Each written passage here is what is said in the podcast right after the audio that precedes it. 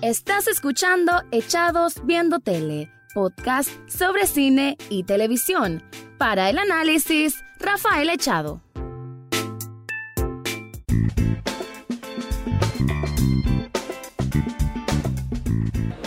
Bienvenido a un nuevo programa de Echados Viendo Tele, donde siempre van a escuchar crítica, comentarios, análisis del mundo del cine y de las series de televisión. Este es un episodio especial, se está haciendo desde un lugar que no es la cabina de la Rock FM, donde siempre grabo. Y en esta ocasión voy a hablar sobre cine nicaragüense, un cortometraje titulado Náyade, del amigo Joel Sánchez y protagonizado por la influencer nicaragüense Maritza Rivas.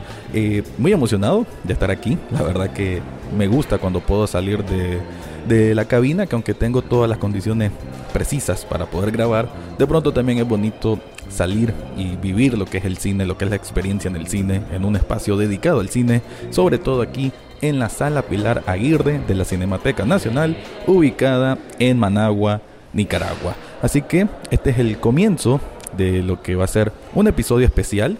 Voy a poder entrevistar al director, a la protagonista, y vamos a ver también si entrevistamos a otras personas que están involucradas en el proceso de este cortometraje de 16 minutos de duración, que cuenta una fantasía de ninfas y mitología griega. Muy interesante, así que ya a continuación vas a escuchar, bueno, primero que nada voy a dar una impresión de lo que me pareció este cortometraje y también las entrevistas. Pero antes de pasar a eso, te quiero recomendar algo.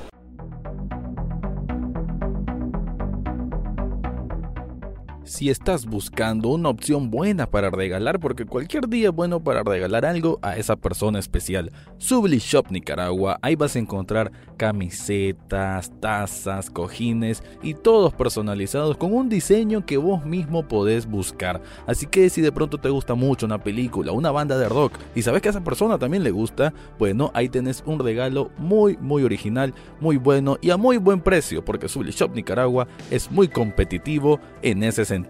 En las notas de este podcast vas a encontrar la forma de contactarlos para que descubras todo lo que puedes obtener desde esta tienda.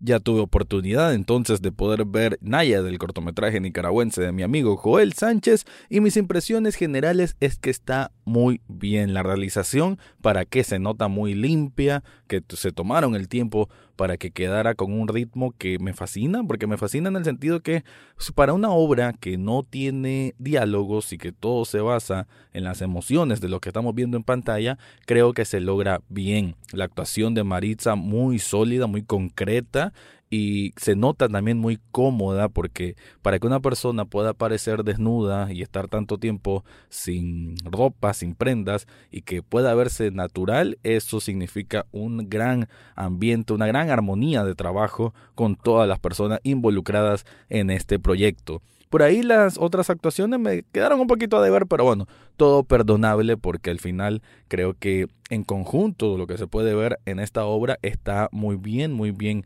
trabajado.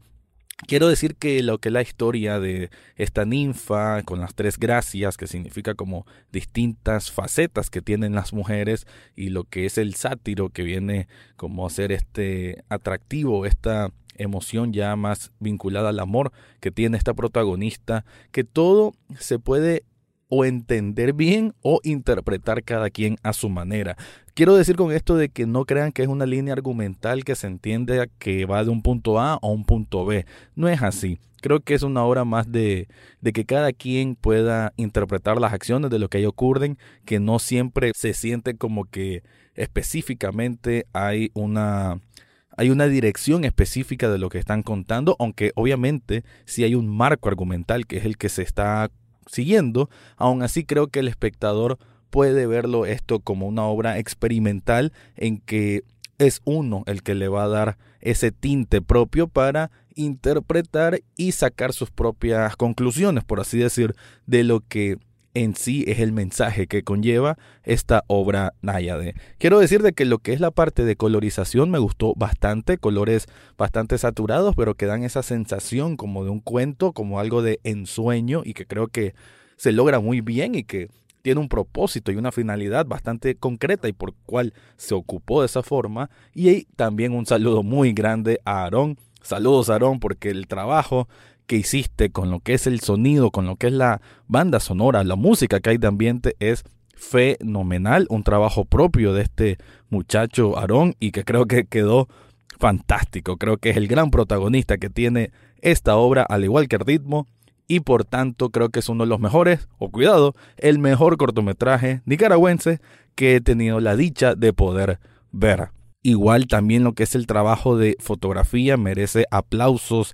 Este amigo también, Illich Almada, también en la parte de producción y también como actriz muy creíble, muy bien el desempeño de Gabriela Real. Un saludo y un beso muy grande para vos, Gabriela. Y así todo el equipo de trabajo que también está conformado por Omar Morales, Marcos Ortega, Carlos Funes, Mélida García, Omar Cardión, todos ellos están involucrados en este proyecto y se les agradece pues que haya este colectivo de personas que, como lo dijo Joel en una entrevista previa, esto se hizo casi con las uñas, ¿no? Todo por amor y pasión al arte y se nota. Es una obra que aunque se le pueden ver las costuras y que se está hecho de una forma artesanal, asimismo esa es como la gracia que tiene, porque no todo tiene que ser exactamente pulcro y perfecto para una intención así de un cortometraje hecho con un presupuesto que sale directamente de los bolsillos de estas personas apasionadas al cine. Entonces, lograr eso, que la locación haya quedado tan bien, que los personajes, las actuaciones hayan quedado de la forma en que quedaron, todo eso es un mérito en sí. Y el trabajo de postproducción pues también se nota que se hizo con esmero, aunque claro, pues, como digo, hay cosas donde se puede ver costuras, pero al mismo tiempo esto le da una gracia propia que ¿para qué? Es para que todo este equipo de trabajo esté muy contento, muy orgulloso por una loable labor. Así que a continuación vamos a escuchar un poco las palabras de Maritza Rivas y después las palabras de Joel Sánchez sobre esta obra Náyade. Bueno, Maritza, contame, ¿cómo ya ahora, bueno, ya te miré, es diferente cuando uno está antes, o sea, como la previa, ¿no? ¿Qué es lo que espera ver? Ahora ya sé qué es lo que se miró. Contame en cuanto a la ambientación de lo que había, la historia que es de mitología. Me contaste antes de que siempre habías querido ser una ninfa. Ajá. ¿Qué sentiste que se hizo realidad en este arte que es el cine, que te convertiste en una ninfa? Pues para mí el cine es una manera de poder ser lo que no puedes ser en la vida real. Y me encantó haber tenido la oportunidad de estar en un ambiente natural completamente, el conectarme con la naturaleza, el volverme a recordar nuevamente como mujer de dónde somos, lo que somos, cómo venimos a este mundo, que venimos con un cuerpo desnudo y que un cuerpo desnudo no tiene que ser utilizado como algo para destruir tu integridad. Y son cosas, son pasos, son etapas que uno va cumpliendo, que me llenan sinceramente como mujer, como profesional, y que me dan muchísima más ganas de seguir produciendo más. Me encantó la parte que te lanzás al agua. Tengo entendido que se hizo en una sola toma. Sí. Contame esa experiencia. Pues ya teníamos miedo porque no es profundo, pero sí hay sus partes de profundidad. Pero pues cuando ya estás metido en el deporte, yo he sido deportista siempre, ando nadando, he sido bastante chimbarona toda mi vida. Cuando me dicen, tenés que tirar, dale, me tiro. Solo chequeé qué tan profundo era, chequeamos qué tan profundo era y lo hicimos de un solo. Ahora, contame, siempre en cuanto a, digamos, tu parte de tu personalidad, ser una persona muy efusiva, de hablar mucho, esta película no tiene diálogo. De pronto hay partes que vos, por esas emociones que estabas sintiendo, lo que querías interpretar, de pronto se te ocurría que tu personaje ameritaba decir algo. Fíjate que no, si hubiese sido un largometraje te hubiese dicho que sí, pero como era un cortometraje y siento que era una manera de poder expresar tus sentimientos sin necesidad de hablar, y yo creo que se logró bastante. Yo creo que también siempre es importante dar una pequeña explicadita de lo que consiste en Náyade para que las personas puedan comprender mejor por qué la Náyade, por qué la pulcritud, por qué la cástita, por qué la voluptas, por qué están ahí las tres, por qué está el sátiro, porque podemos haber escuchado que las ninfas, que la mitología griega, pero ¿por qué se juntaron esos cuatro personajes para poder crear ese cortometraje? Y como te había mencionado, para mí esta unión de mujeres, una manera de poder representar de nosotras como mujer estamos representadas en nuestra sociedad, que está la voluptas, que es la mujer sensual, sexual, está la cástita, que es la virgen, está la pulcritud, que es la mujer correcta, y luego venimos con la náyade, que es el balance. Entonces cuando una mujer o cuando un hombre esté en balance, siempre te vas a encontrar en el camino con muchas envidias, con muchas personas que quieren tratar de destruirte, tratar de matarte, como ahorita, porque quieren acaparar toda la bondad o todas las cosas lindas que vos tenés. La única manera de poderte destruir, amarrándote, poniéndote enfrente de vos cosas que vos amás y que no querés ni pelear, porque sabes de que si peleas ya pierde el sentido lo que es la parte del amor. Entonces siento que es una combinación de varios conceptos bonitos sobre la mujer, sobre el amor, sobre la naturaleza, el amor a la naturaleza y lo que somos nosotras como mujeres, y precioso, pues creo que algo que tenemos ganas, o yo tengo ganas, que sea la parte 1, pero que vengan más partes todavía. Ok, para cerrar eso, ahora que ya conocés la experiencia de lo que es hacer una filmación de una película, con todas las horas que esto es, la repetición de pronto de escenas y todo ello, ¿te enamoraste del proceso de lo que es la filmación? ¿Te enamoraste de lo que es la actuación? ¿Y te gustaría representar otro tipo de personajes en futuros proyectos? Sí, yo había hecho teatro anteriormente, en cine es diferente, pues el haber trabajado en la televisión siempre ya me dio un poquito de un preámbulo de cómo funciona una producción, pero sí, yo estoy emocionada, quisiera que este fuera el primero de muchísimos papeles a interpretar. Me gustan papeles que sean también un poco polémicos, que sean papeles de que no cualquier persona, por lo que dirán las personas, no lo quieren tomar, pero esto es una manera de poder ser lo que no son en la vida real y poder contar historias, aunque muchas veces puedan ser historias crudas, crueles, fantasiosas. Esta es una historia fantasiosa, pero que también toca temas crueles para mí, que es la parte de la traición. Para mí cuando ya te traicionas es como que wow, no lo puedo creer que me está traicionando. Si estábamos enamorados, yo confiaba en él, ¿por qué me está haciendo eso? Y que son todas estas mujeres, ¿por qué me quieren matar? ¿Por qué se va con él y no se queda conmigo? Entonces, sí, emocionada por más papeles, y las personas que están escuchando, pues si quieren hacer más producciones, ya saben que me pueden seguir en las redes sociales. Perfecto, con eso cerramos entonces esta entrevista con Maritza Rivas.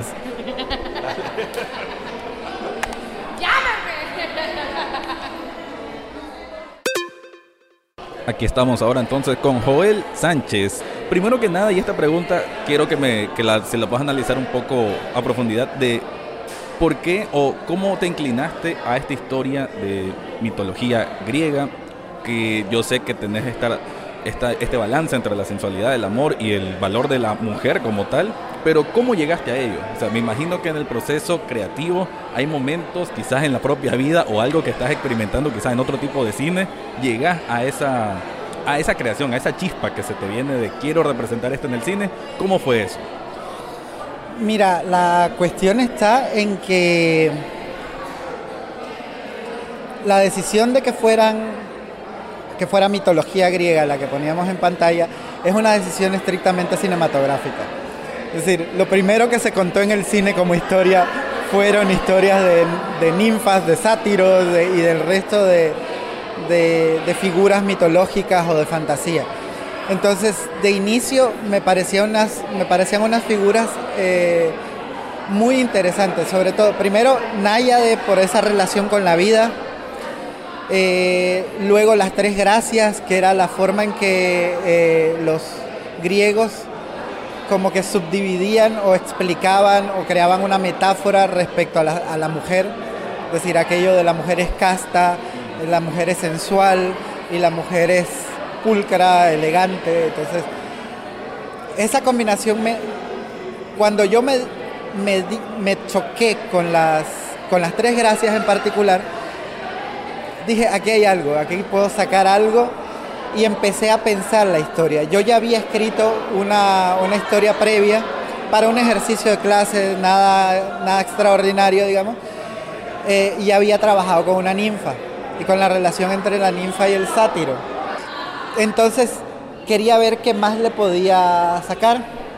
Entonces ahí un poco venía como el regresar a los orígenes del cine en primer lugar. Y luego, claro, una beta dariana, que es inevitable cuando uno es nicaragüense, ¿no? Entonces, claro, Darío visitó y revisitó la mitología todo el tiempo, entonces de alguna forma me parecía interesante. Y claro, es decir, luego Estamos hablando de sensualidad, estamos hablando de cuerpos, estamos hablando de naturaleza. Y las figuras asociadas a ello en la cultura occidental tienen su origen al menos en la mitología griega. Luego se dividen, pero por ejemplo en Venezuela hay ninfas. Es decir, dentro de su propia cosmovisión hay una especie de ninfa y de las aguas en particular. Ahora, ahorita que mencionas naturaleza, creo que uno de los protagonistas que tal es el ambiente, ¿no? Esta especie de bosque. ¿Vos tenías ya en mente una locación así? ¿O cuando viste la locación dijiste, bueno, aquí me quedo, esta es la escenografía que quiero para este cortometraje? Porque creo que jugó un papel muy importante. Me gustó mucho, además, lo que es la parte del color, que se nota un trabajo que se hizo a profundidad y que me gusta porque refleja muy bien casi que un ambiente que, aunque es un bosque, pero al mismo tiempo te genera como esa especie de fantasía que va bien con este cuento que se quiere contar. Entonces, contame un poco cómo fue esto de la locación, de la selección en sí y bueno, los pormenores que puede ser filmar al aire libre y todo eso. Mira, desde el inicio teníamos claro que tenía que ser un ambiente boscoso y lo más tupido que se pudiese, porque queríamos crear eso. O sea, la intención era crear un universo de fantasía y un entorno donde las ninfas y los sátiros se desarrollan, que es estrictamente en la naturaleza, desde el inicio. Entonces comenzamos a cranear dónde, visitamos un par de lugares, en ese par de lugares no se pudo por diversas razones, y Maritza justo nos dijo que ella había conocido un lugar, se había hecho una sesión de fotos en un lugar, que fuésemos a verlo. En cuanto nosotros llegamos al lugar, todos quedamos así como, este es el lugar, ¿ya? Porque es pequeñito. En realidad la magia del cine hace que todo se haga más grande.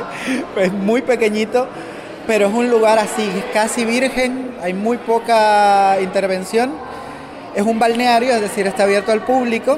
Está muy cerca de la capital, tenía todas las ventajas a nivel de localización y luego, claro, es precioso solo de verlo. Entonces, a partir de ahí fue mucho más fácil. Ahora, trabajar al aire libre es un reto, es decir, se nos metía una nube y tenías que esperar hasta que la nube se te viniera. Obviamente, también habían restricciones de tipo material, ¿verdad? Entonces, el conjunto de luces, y yo estaba empeñado en que íbamos a usar luces naturales y la utilización de luz artificial solo como soporte. Entonces, claro, eso implicaba también otra cantidad de retos. Entonces, de hecho, fue interesante porque al final el juego de efectos especiales, por así decirle, ya muy artesanales ellos, terminó de cuajar en la historia gracias precisamente a cómo jugaba la naturaleza, que me daba más claridad y después me quitaba la claridad. Entonces eso ayudó mucho a que también el ambiente, obviamente ahí es capacidad de adaptación, el cine, y más el cine pobre, es capacidad de adaptación. Y en esa adaptación diste con una toma que es la que se me queda muy clavada en la mente y que creo que me encantó, que es un atardecer cuando vemos al súcubo arrimado a un árbol, al tronco de un árbol. Me encantó esa toma, el color que tiene, como que se me hizo una toma con mucha presencia, y creo que este cortometraje, si algo también que me llevo muy positivo, es que tiene mucha presencia desde lo cinematográfico. Me gusta mucho la imagen. Creo que sobre todas las cosas vos tuviste esta delicadeza, ¿no? De trabajar la imagen, que la misma edición, se me hicieron cortes apropiados, planos apropiados, no abusar de un mismo tipo de plano siempre. Hay mano alzada de pronto en las partes más de acción. Me encantó también la parte cuando se lanza Maritza al agua, creo que quedó genial. Y creo que juega mucho con el ritmo que lleva. Me parece este cortometraje va muy bien en cuanto a que casi nunca estás viendo lo mismo, y creo que ahí te agradezco eso que dijiste, el dato de que el espacio es pequeño, pero la magia hizo que pareciera mayor. Creo que es un mérito muy grande, porque para hacer 15 minutos en una locación, digamos pequeña, el ritmo que pones y los planos que pones, las tomas que haces y la historia que se va desenvolviendo hace que siento que va en una línea un poco ambigua, porque al final es un poco, creo yo, que cada quien puede interpretar un poco las cosas, pero aún así siento que al espectador queda clavado en que aunque está viendo un escenario similar, está viendo situaciones distintas cada vez. ¿Cómo más o menos planteaste o cómo se fue desarrollando eso, de que el ritmo que va a tener el cortometraje? Mira, desde el inicio, y primero hay que lanzarle todos los aplausos y las loas a Illich y su trabajo de cámara. Desde todo el tiempo, él hace la cámara. Yo propongo un plano, me imagino una imagen, pero el que ejecuta es él, y el que al final, y además él hace... Por eso es que el director de fotografía es un creador en sí mismo, ¿ya? Entonces, primero hay que agradecerle a él, que eso se mire hermoso es gracias a él. Luego el ritmo, para nosotros era muy, muy importante, que era como era una obra sin hablarse, es una obra muda. Era muy importante, primero, que las imágenes contaran una historia. Y segundo, que la gente no se me durmiera en esa historia, ¿no? Entonces, para eso era muy importante jugar con el dinamismo. Entonces, mover la cámara, aunque usamos planos fijos, la mayor cantidad de planos son fijos, pero ir incluyendo a mitad de algunas acciones, algunos planos en movimiento, algunos paneos, cámaras en manos, un par de ellas y no sé qué, ayuda mucho a que el ritmo vaya cambiando y eso va creando esa sensación. Al final es un corto para sentir más que para pensarlo, digamos. Y en eso de sentir me quedo también como un gran punto a favor, y la verdad que, bueno, yo que me he hecho un poco fanático del sonido, esto que es el mundo del podcast, uno se hace fanático del sonido, quiero decir que la parte de la banda sonora como tal y la edición de sonido se me hizo muy, muy buena, tal vez uno que otro detalle pues que es común, pero sinceramente, sobre todo lo que es la música, es más que Maritza, más que la historia en sí del amor y la sensualidad, siento que la música fue la que me mantuvo al hilo en esos 16 minutos de duración. La música es un acompañante y en eso Aarón Cantarero la pegó, es decir, yo la oí, se tardó todo lo que le dio la gana, pero valió la pena, porque en cuanto la oí me vi la historia, y yo la escuché, tuve la oportunidad de escucharla sin imagen, es decir, que es muy importante cuando trabajas el sonido, entonces... que vayas sintiendo cada cosa que vaya. Yo creo que la música acompaña, además está escogida, los momentos creo que están acompañados, ni se adelanta la música, ni se retrasa la música, entonces en eso sí. En esto era muy importante eso, porque son los elementos con los que jugás, imagen y sonido es lo que tenés, porque no tenés a alguien que esté hablando, diciéndote lo que va a pasar, entonces si eso no lograba funcionar, la obra se venía a pique, y eso le entregó el dinamismo, lo que le faltaba de dinamismo se lo terminó de entregar la música. Ok, para terminar, ¿harías más obras de fantasía o ahora quisieras inclinarte por otro tipo de historias para contar en el cine? Fíjate que, o sea, yo no soy de los que se enclaustre en un tipo de género. Entonces, yo siempre voy a estar explorando cualquier posibilidad. Mientras haya una historia buena, yo la voy a contar de la forma en que crea que hay que contarla. Es decir, eso... Si es otro cuento de hadas, lo haré. De hecho, aquí en Nicaragua hay un montón de historias, de cuentos, de leyendas que nos pueden ayudar a contar otro montón de cosas, entonces sería bonito revisitarlas. Además, hace falta un poco lo de eso. Ya exploré por Occidente, por ese Occidente tradicional, ahora exploremos un poco nuestra tierra, pero también, es decir, historia, me encanta el terror, me encanta el género, entonces quiero jugar con eso. Lo que sí estoy seguro es que siempre voy a tener una exploración sobre instintos, ¿ya? Y la sensualidad, aunque no necesariamente sean cuerpos desnudos, también creo que es muy importante. Es decir, hay un director que ahora no se me viene el nombre, y él decía que el cine es sexo al final, entonces y yo estoy totalmente de acuerdo con él, al menos en lo que a sensaciones se refiere, yo estoy de acuerdo con eso. Bueno, con eso cerramos la entrevista. Joel Sánchez, director del cortometraje Náyade.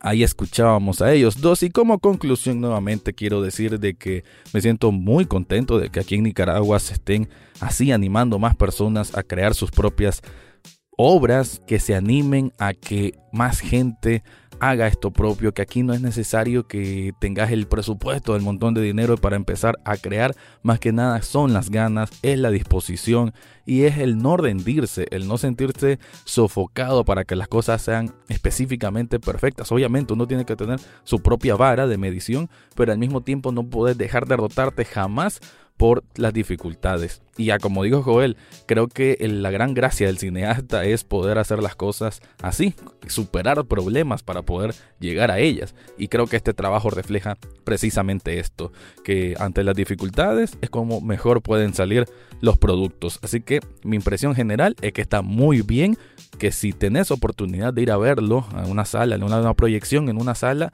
pues hacelo. Y si no, sabe de que muy pronto va a estar en plataformas digitales para que lo disfrutes, para que lo analices y también hagas tus propios comentarios al respecto. Gracias por tu atención y será hasta otra ocasión. Eso fue todo por hoy en Echados Viendo Tele. Recordá seguirnos en Facebook, Twitter e Instagram. Además, podés estar al tanto de cada episodio en Spotify, iTunes, Google Podcast o hasta en YouTube. Gracias por escuchar y será hasta la próxima semana.